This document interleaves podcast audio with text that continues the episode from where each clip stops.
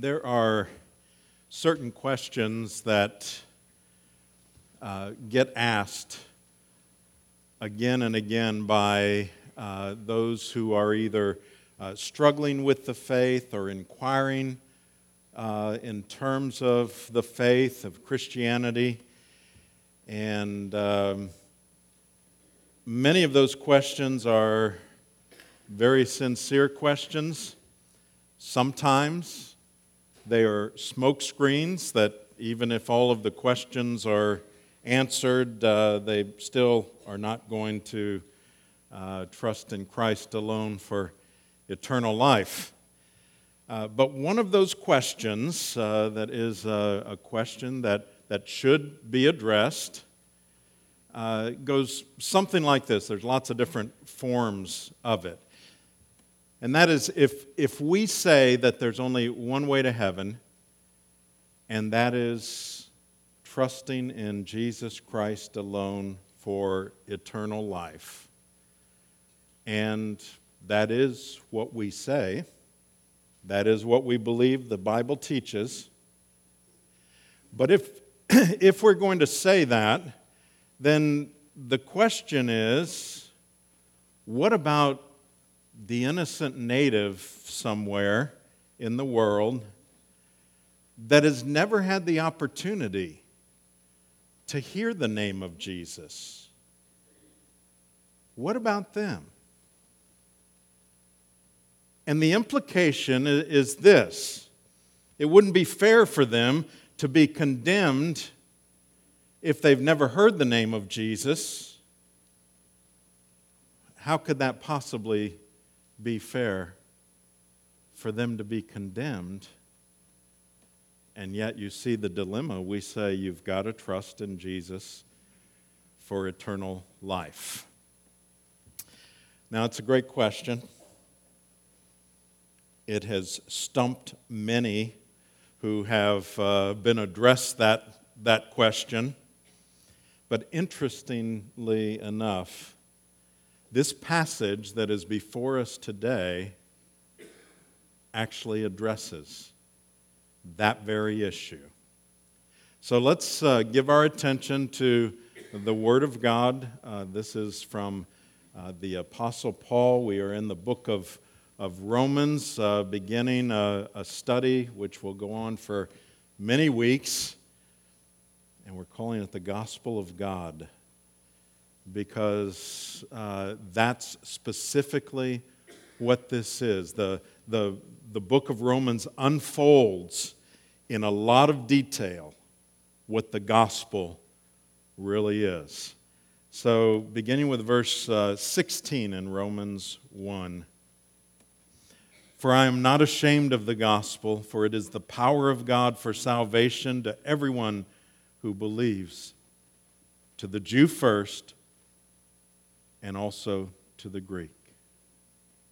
For in it the righteousness of God is revealed from faith for faith, as it is written, the righteous shall live by faith. For the wrath of God is revealed from heaven against all ungodliness and unrighteousness of men who by their unrighteousness suppress the truth. For what can be known about God is plain to them, because God has shown it to them.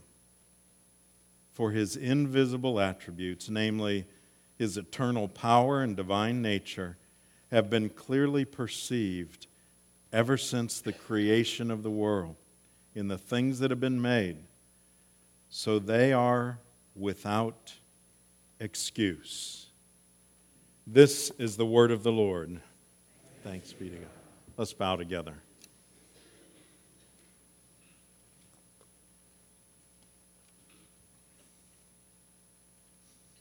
Lord, indeed, even as, as we sung just a moment ago, will you speak? Now, the reality is you've already spoken.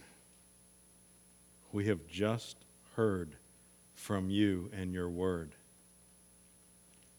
But we pray that your precious Spirit would now remove distractions from our hearts and our minds that would uh, keep us from having uh, discerning hearing of what you want to teach us today. And so we ask for that in the precious name of Christ. Amen.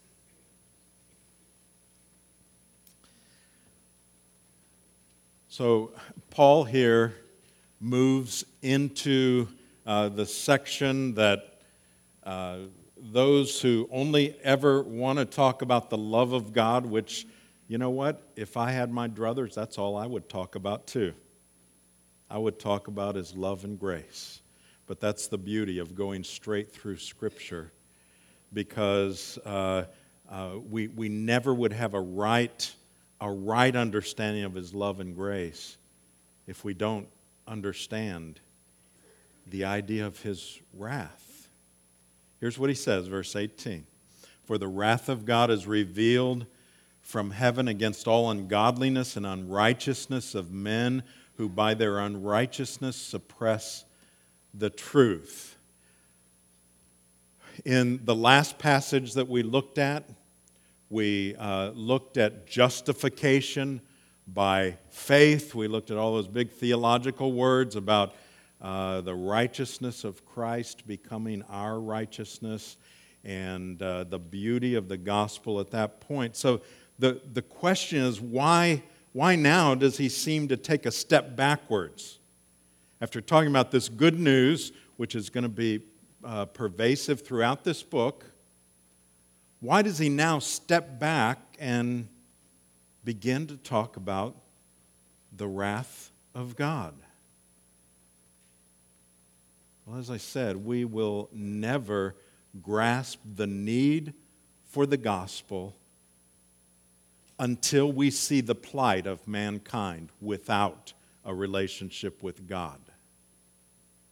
And so he is dealing, he's dealing with the Romans here, uh, the Roman uh, church, and uh, those that aren't believers yet.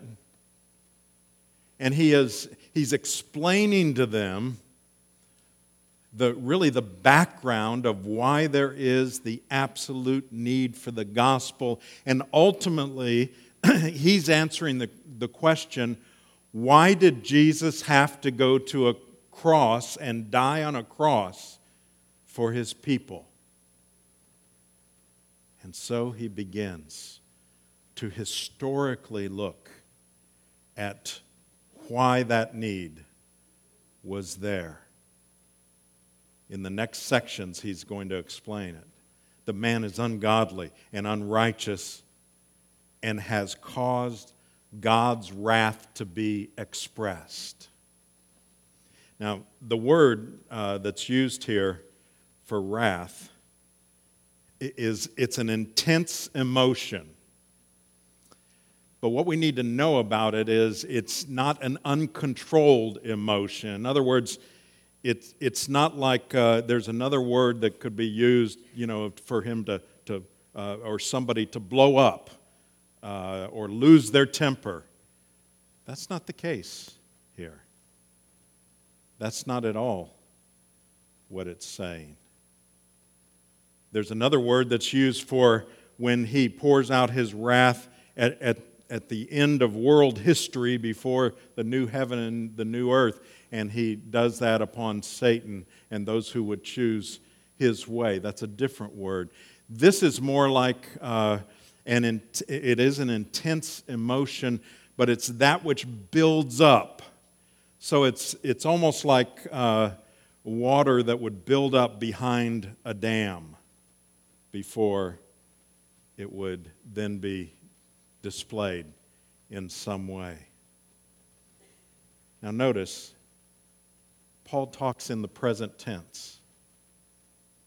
He says the wrath of God is revealed. So the question is how, you know, we know that, it, you know, at the end, he's going to reveal his wrath upon those who don't believe. But how is it being revealed now? Let me give you from two different commentators. Uh, Charles Hodge gives three ways he said his wrath is revealed by the actual punishment of sin, Number two, the inherent tendency of moral evil to produce misery. Come back to that one. Or the voice of conscience.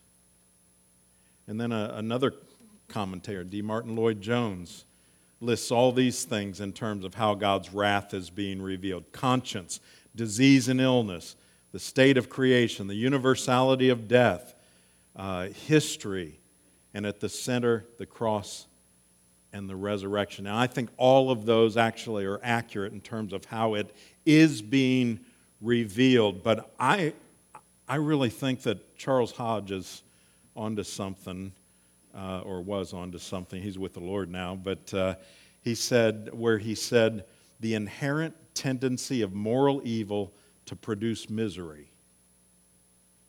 And the reason I think that that, that may be especially what he's, uh, Paul's getting at here is because he's about to describe the kind of misery that has come to mankind because of their sin. So we want to think uh, perhaps in those terms. He's going to talk about in the coming verses and coming weeks the, the downward spiral of what has happened with mankind, mankind that has turned away from God. What is the natural result, in essence, uh, when God chooses and this is what he will find out he does. He chooses to no longer restrain man from himself or his choices. And they're going to look very familiar when we get to those. So, back to our initial question, and, and this is going to be part one of the answer to our question about uh, what about the uh, innocent native uh, somewhere in the world that uh, never hears the name of Jesus uh, what's going to happen to them?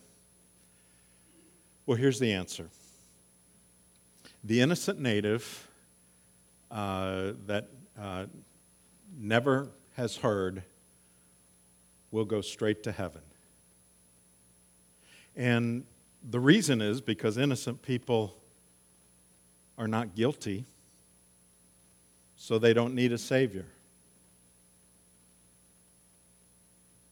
There is a problem, though. There are no innocent natives. There are no innocent individuals anywhere.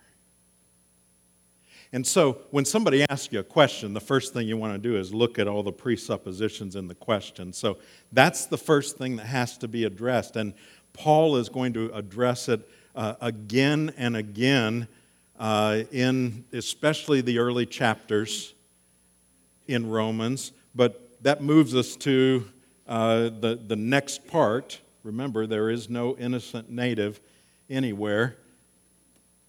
In fact, Paul talks about the, the status of mankind in verse 18 as ungodliness and unrighteousness of men. And he's going to go on in chapter 3 to uh, give a convincing argument that that includes everyone. There is none righteous, no, not one. For all have sinned and fall short of the glory of God.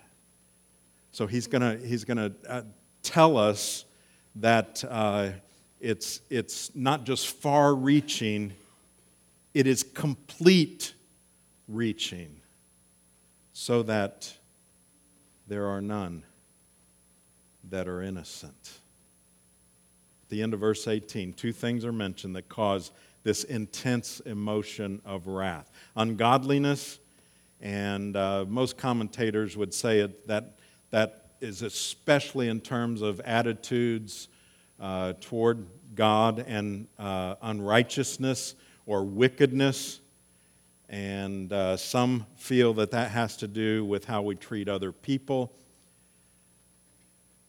but then there are some commentators that would say, look, those two things, they're different words, they're, but they're describing uh, uh, something that comes to a point and that has caused God's anger to be directed at one specific thing, which is ungodly and unethical. So, what's that one thing? Well, this passage says it's the suppression of the truth. Look at the last part of 18 and verse 19. Who by their unrighteousness suppress the truth. So it's connecting that there's God's wrath, there's ungodliness, unrighteousness, and it's because they've suppressed the truth. Uh, who by their unrighteousness suppress the truth, for what can be known about God is plain to them because God has shown it to them. So the word here, uh, translated suppress, uh, carries with it the idea of pressing down on something. And I, you know, when I uh, read that in terms of the word study, I kind of think of a jack in the box. Do they still make Jack in the Box? Okay, a Jack in the Box. I didn't think of that till this moment. Uh, you know, where you, you press down, and what's going to happen if you let go? Well, it's pressing back, basically. Unless something restrains it, it's going to press upward. And, and so this is the idea of suppression. The other, the other way this word is used is in terms of uh, incarceration, people in jail or, or prison. And you say, well, what's that got to do with that? Well, think of it. Those in jail are typically going to press outward. I only know of two exceptions to that. One would be uh, in Acts where uh, the apostles are in, in prison, there's an earthquake, and uh, the, the doors open, and the Philippian jailer's about to kill himself because he said, Well, that's it. You know, all my prisoners are going to be gone. But he found them in there praying, and uh, he came to Christ. Uh, so that's the, the one instance where the prisoners didn't flee when the gate opened. And then, uh, of course, there's uh, Otis Campbell on uh, uh, Andy Griffith's show, you know, with. But those are the only two I could think of, really which dated me as well. Yeah, that's not being made anymore, is it? Okay. So here's the idea. Otherwise, the uh, prisoners, the doors open and they press out. And so this is saying this is what it takes to ignore the truth. You've got to you've got to really work at pressing down on it because it is it is really there. It is so obvious. And you might say, well, how? And what's this have to do with our, our native that is not innocent? Well, Paul is saying uh, that that is what mankind has done with the truth and knowledge of God. How so? Well, look at verse 19 for what can be known about God is plain to them. So, what it's saying there is that God's attributes are plain to people. Doesn't say they're in the Bible, it says they're plain to them. So, it's, it's one thing to claim that anyone can know about God, but that's not all that's being claimed here.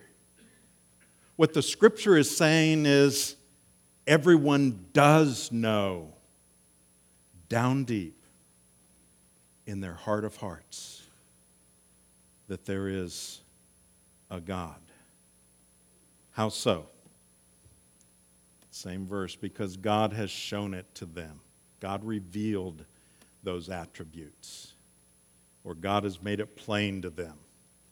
Now, Let's do a little theology. Here's what uh, theologians would call uh, general revelation or natural revelation.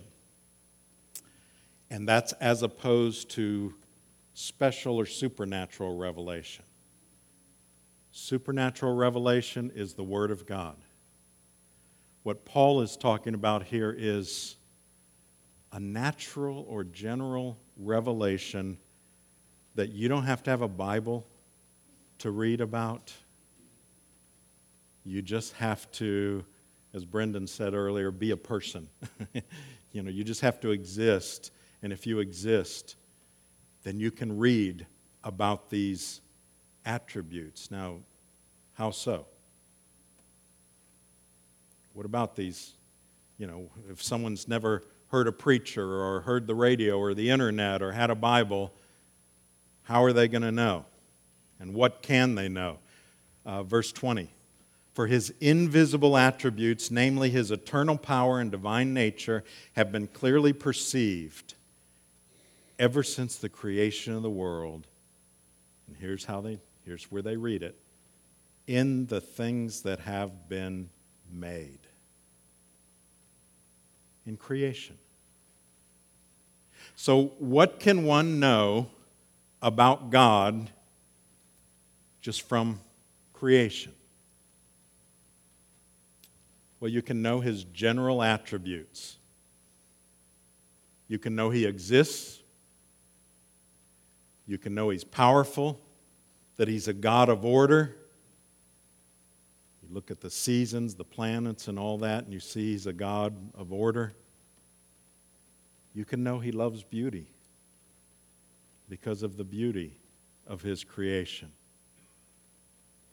I also have this little theory that you, you, you can also know that God's favorite colors are blue and green and brown. You look around. So we can know that, I think, about him. But the bottom line is that, that Paul says there is enough out there to where we can absolutely know that there is a God. Now, this isn't a new concept with Paul.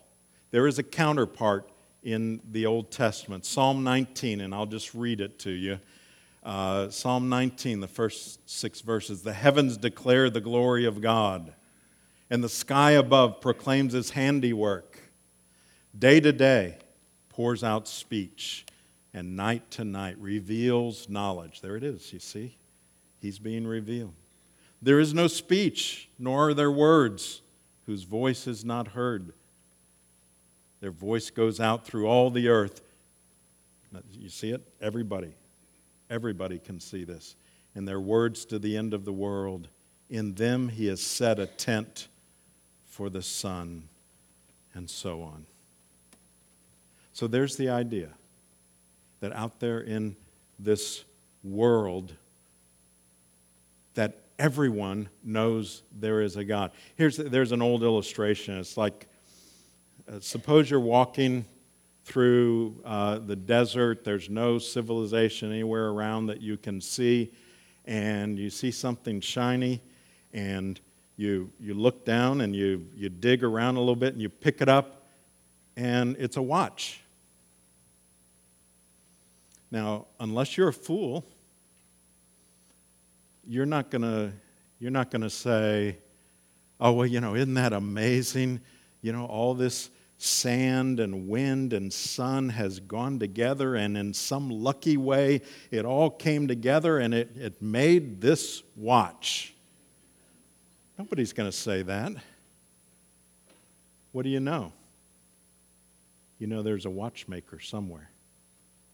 Or you look at a, a painting, and you may not know the artist's name, but you know there was an artist that painted that painting. That's what we have here. That's what that's general revelation. We can't can't know the name of Jesus. We can't know a lot of the theological terms that we have talked about. But there are things that we can and do know unless we suppress that truth to where we convince ourselves that we don't know if there's a God. So, in terms of the application, what, what, are, what are the results of the fact that that knowledge is there? That Paul is saying, under the inspiration of the Holy Spirit, Paul is saying that everyone knows that God exists. Here's the application. So they are without excuse. That's the application right there. Now, back to our native. Paul is saying, down deep, he knows there is a God. If he doesn't hear a preacher or have a Bible, he doesn't know that God's name, but he knows there is a God. And here's what we need to remember He will be responsible only for the knowledge that he has received. So he's not ever, would never be punished for not knowing the name of Jesus. But let's not fool ourselves either.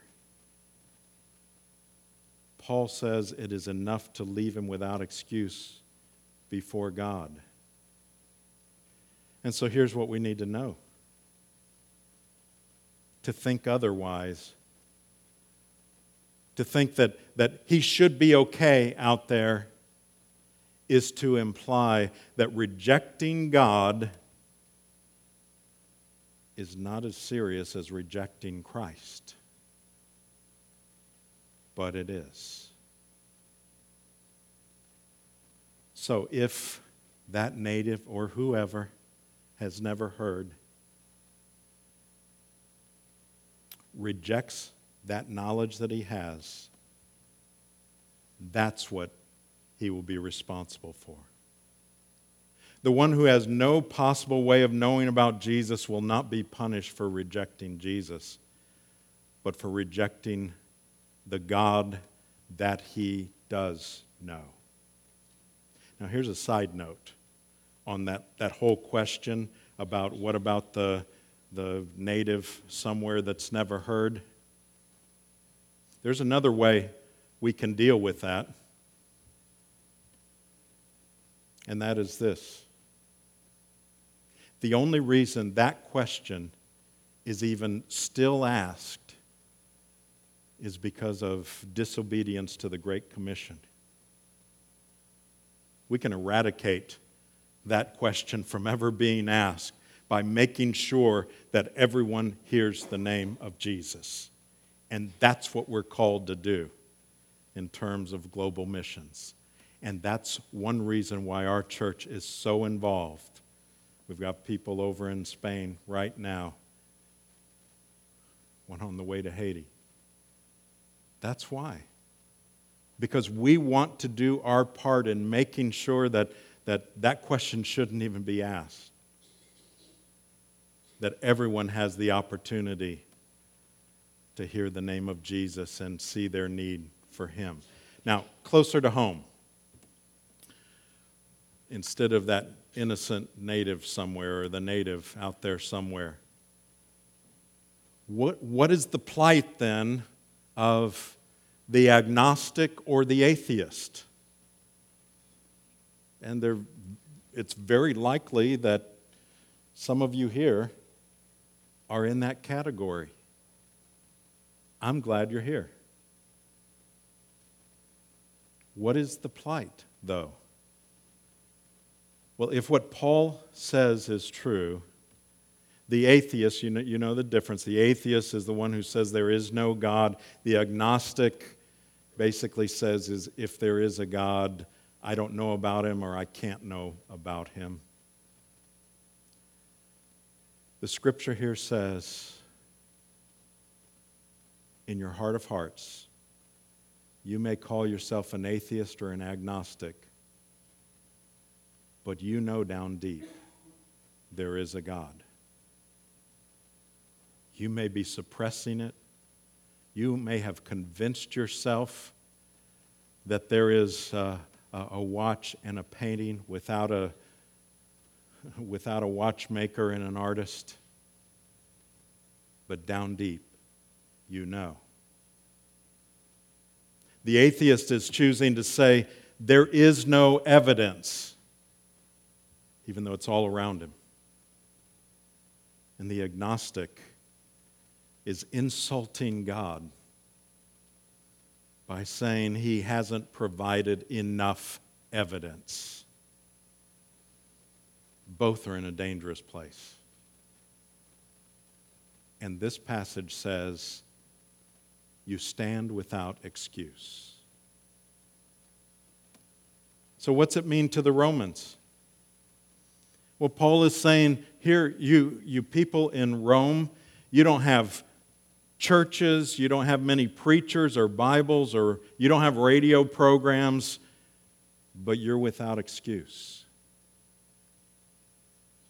And what about us? Well, we have all of those by grace. If you if you came today and you had never heard the name of Jesus or that, that we need to trust Him alone for our eternal life, now you have. So you can never say, I'm, I've got an excuse, I've, I've never heard. We have all those things by His grace. You know the name of Jesus.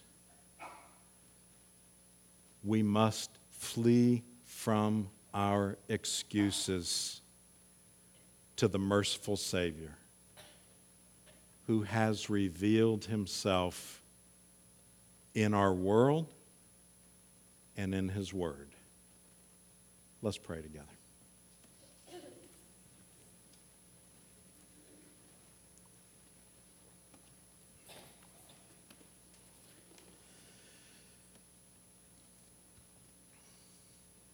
Lord, I pray that you would open the eyes of our heart to see you, not just around us, but see you in your word. How gracious and merciful you are that you would let us hear the name of Jesus. You would let us know the specifics of how loving you are we thank you for that, and I pray that even today, that for those who, who walked in these doors denying you, that you would draw them to yourself and your mercy and your grace and your love. And I pray this in Jesus' precious name. Amen.